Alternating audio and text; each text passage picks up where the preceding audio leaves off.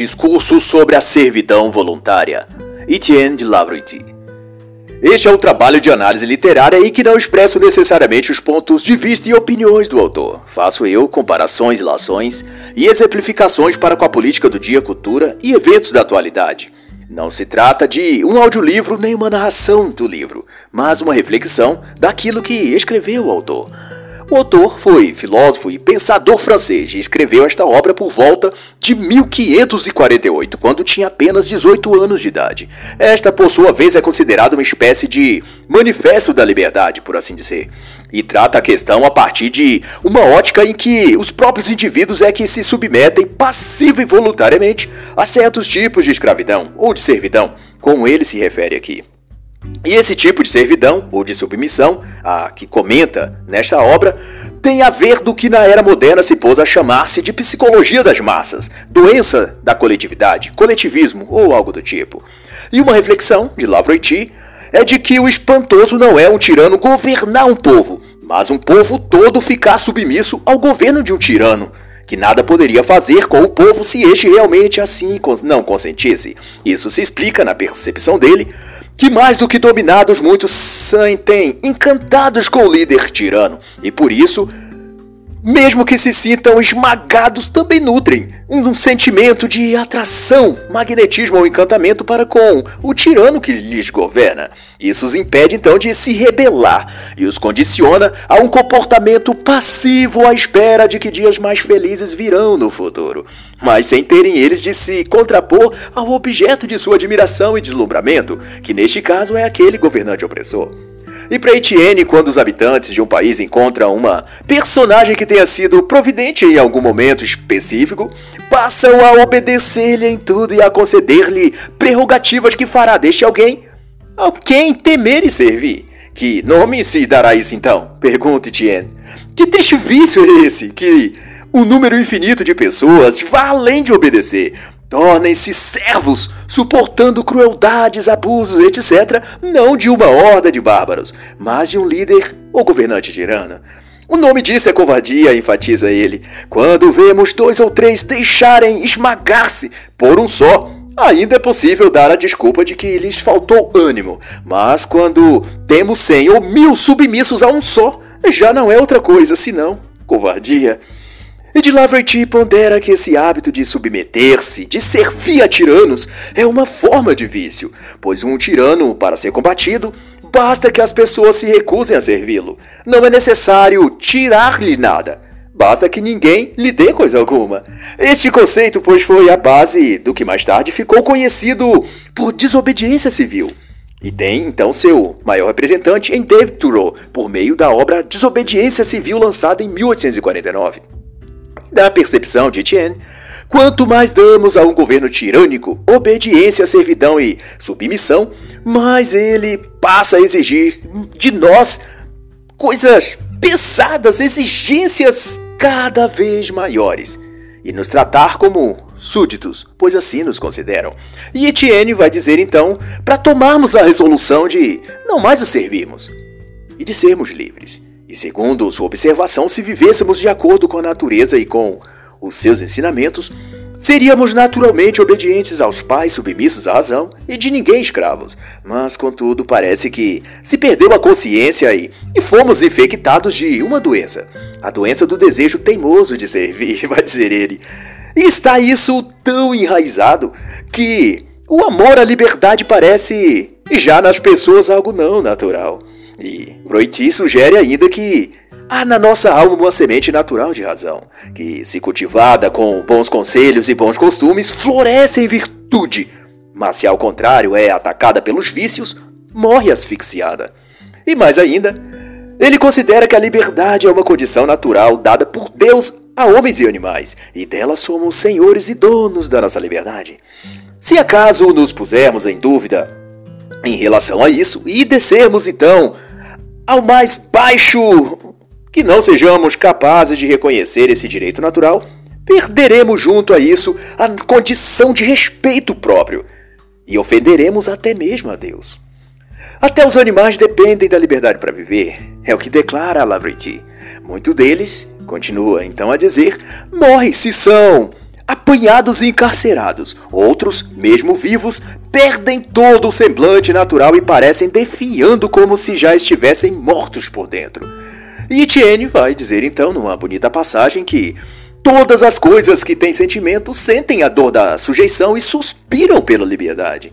E em outra reflexão, pouco mais adiante, ele comenta o fato de que aqueles que chegam ao poder facilmente tornam-se tiranos e passam a tratar as pessoas que o elegeu como pasto para ele, o soberano, pisar. E a amostra mais destacada de que um líder ou governante eleito tem essa tendência ou desejo de se tornar um tirano maquiavélico é quando ele, estando no poder, passa a articular formas de nunca mais sair do poder. Ou seja, ele se põe a criar mecanismos para se perpetuar naquele cargo, sem dar a oportunidade de outros o substituir. Esse esforço do então governante de se eternizar no cargo, como rei, imperador, presidente, governador, ministro, já é por si só uma forte indicação de que aquele líder tem ou possa ter uma inclinação a ser tirânico e opressor. Isso porque, tendo experimentado o gosto da grandeza, para usar um termo do próprio Etienne, tornam isso um vício para eles mesmos. Se tornam viciados em serem servidos, bajulados e tratados como deuses e senhores absolutos. E quando não são, castigos que se rebelam contra sua soberania eterna. Incrível, vai relatar Brady. É ver um povo uma vez subjugado, caía então profundo esquecimento da liberdade que não desperta nem a recupera. Antes começa a servir com tanta prontidão e boa vontade que parece ter perdido não a liberdade, mas a própria vontade de ser livre. E aqui, Etienne Lavroiti faz uma observação que merece reflexão. Ele diz que após um povo ou sociedade ter perdido a liberdade e forçado a servidão, Aquele grupo, primeiro a ser escravizado, relutam a viver como escravos, se tornam resistentes, amargurados ou tentam fugir. Mas, porém, algo acontece à segunda geração. Aqueles que, vindo depois destes seus filhos e netos, então, já nascem sob aquele regime opressor. Aqueles que antes não conheceram a liberdade e já nasceram sob a condição de servos, tendem a demonstrar gosto e até prazer em sua servidão. São mais dóceis e conformados à sua condição, e até lutam para preservá-la, se opondo a quem tentar lhes mostrar outro modo de vida que não seja aquele. Eles fazem de boa vontade, conclui Etienne, aquilo que seus antepassados tinham feito por obrigação. Repare e compare então Fazendo eu aqui uma ponderação, como é frequente e grande a quantidade de jovens que amam e defendem o comunismo. Eles são capazes de matar seus semelhantes em nome de um regime que aqueles que viveram ou vivem atualmente sob o terror do comunismo, como Cuba, Coreia do Norte, China, Venezuela, lutam para fugir. Isso é a geração de adolescentes mimados e imbecilizados pela doutrinação escolar, dobram os joelhos diante do sonho de terem um ditador comunista controlando suas vidas e países, ao passo que aqueles que realmente sofreram nas garras de um líder ditador socialista, como Xi Jinping, Mao, Pol Fidel Castro e outros, sabem o alto preço que é viver num regime tão opressivo como o comunista. Mas aqueles que nunca viveram isso, como os abobalhados jovens e adolescentes de, do século XXI, juntam-se a movimentos identitários ou de luta social, como Black Lives Matter, União dos Estudantes Universitários e toda a matiz ideológica dos movimentos antifascista, antirracismo, LGBTQIA, etc., para derrubar o capitalismo, que julgam opressor e reivindicarem o comunismo, que julgam libertador. Recentemente, em julho de 2021, por exemplo, o Black Lives Matter, movimento de extrema esquerda, sinalizou o apoio ao ditador de Cuba enquanto este assassinava sua população que protestava nas ruas contra o regime maligno daquele país. Ou seja, os jovens livres do Ocidente desejando manter cativos e oprimidos aqueles que há anos sofrem a fome e escassez de um regime falido, assassino e profundamente opressor. Não seria muito mais simples os jovens da Black Lives Matter e desses outros movimentos trocarem então de lugar com os jovens cubanos ou venezuelanos ou argentinos? e com aqueles que tentam fugir do comunismo? Mas assim diz o autor sobre fenômenos como esse. As árvores, ervas e frutos tem cada uma sua propriedade, sua natureza própria, mas essas características naturais são modificadas se outra espécie de árvore é nela enxertada, e de então os frutos que ela vira produzir serão distintos dos que teriam gerado se mantivessem seu estado natural. E como exemplo, Lavroiti cita uma história sobre os dois cães de Licurgo, reformador e legislador de Esparta. Conta-se que Licurgo criava dois cães, um alimentado com leite que vivia em sua casa, o outro criado na natureza, exposto ao ambiente externo, acostumado a correr pelo campo. Ao fim de um tempo, Licurgo reuniu pessoas e diante delas colocou um prato de sopa e outro uma lebre.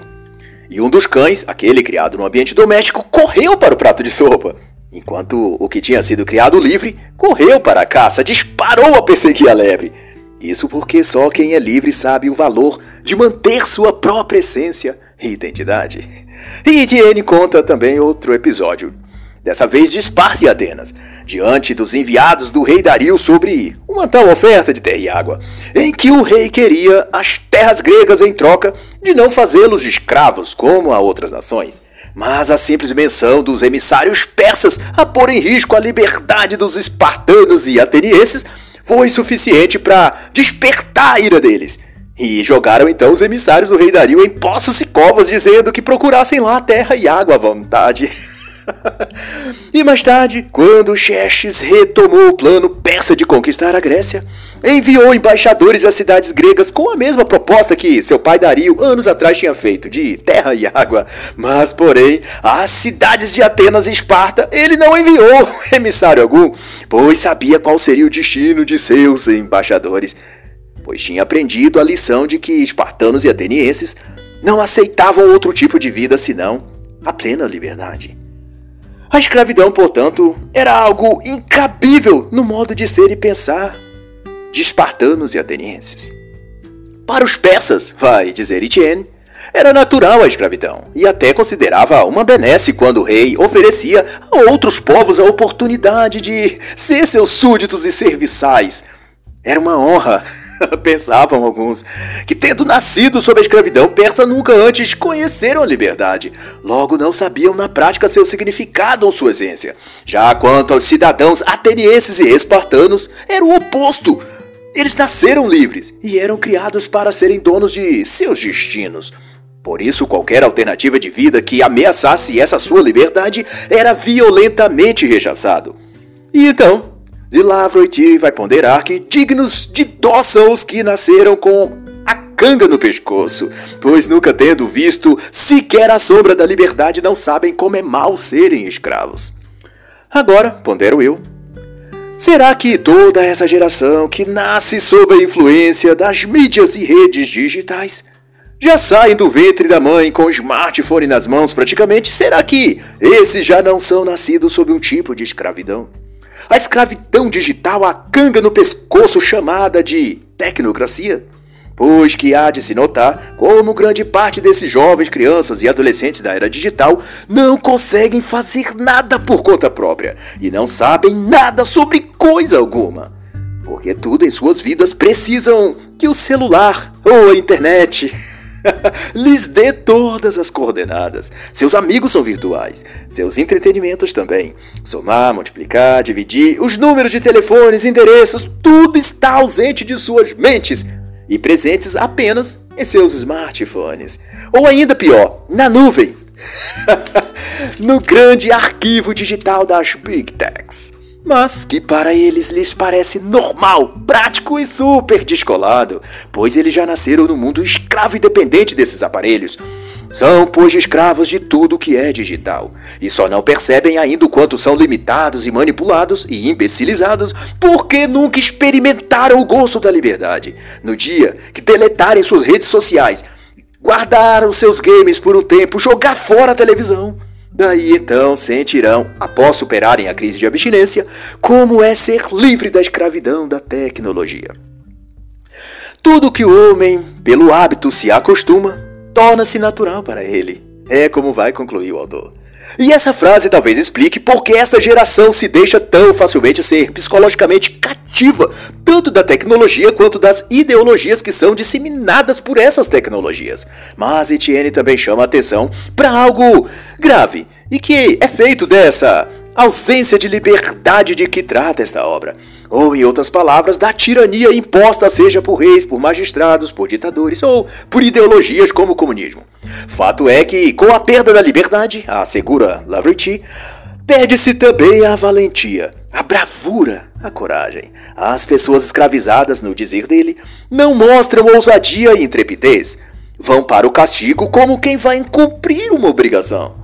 No apontamento que faz o autor, as pessoas escravizadas perdem a energia, têm o coração abatido e mole e não são capazes de grandes ações. Nas exatas palavras dele, sob essa condição de falta de liberdade, os homens se tornam efeminados. E como sobressalta todo o escrito de Laverty, o que ele denomina de efeminados é uma cultura em que as pessoas são alijadas de suas características naturais, a seu sexo e tornadas dóceis, passivos e frágeis, inseguros, amedrontados e apegados demais aos divertimentos. E responda agora você. Há nessa descrição alguma semelhança para com a nossa atual geração? Isso deve significar então que, de fato, somos escravos. Os teatros, os jogos, os espetáculos eram para o povo engodos da servidão, o preço da liberdade que deles foi tirado. Vai ensejar o autor pouco mais adiante. E mais enfático ainda, ele diz que os povos assim ludibriados eram levados a achar bonitos esses passatempos. Divertiam-se com o vão prazer que lhes proporcionavam isso.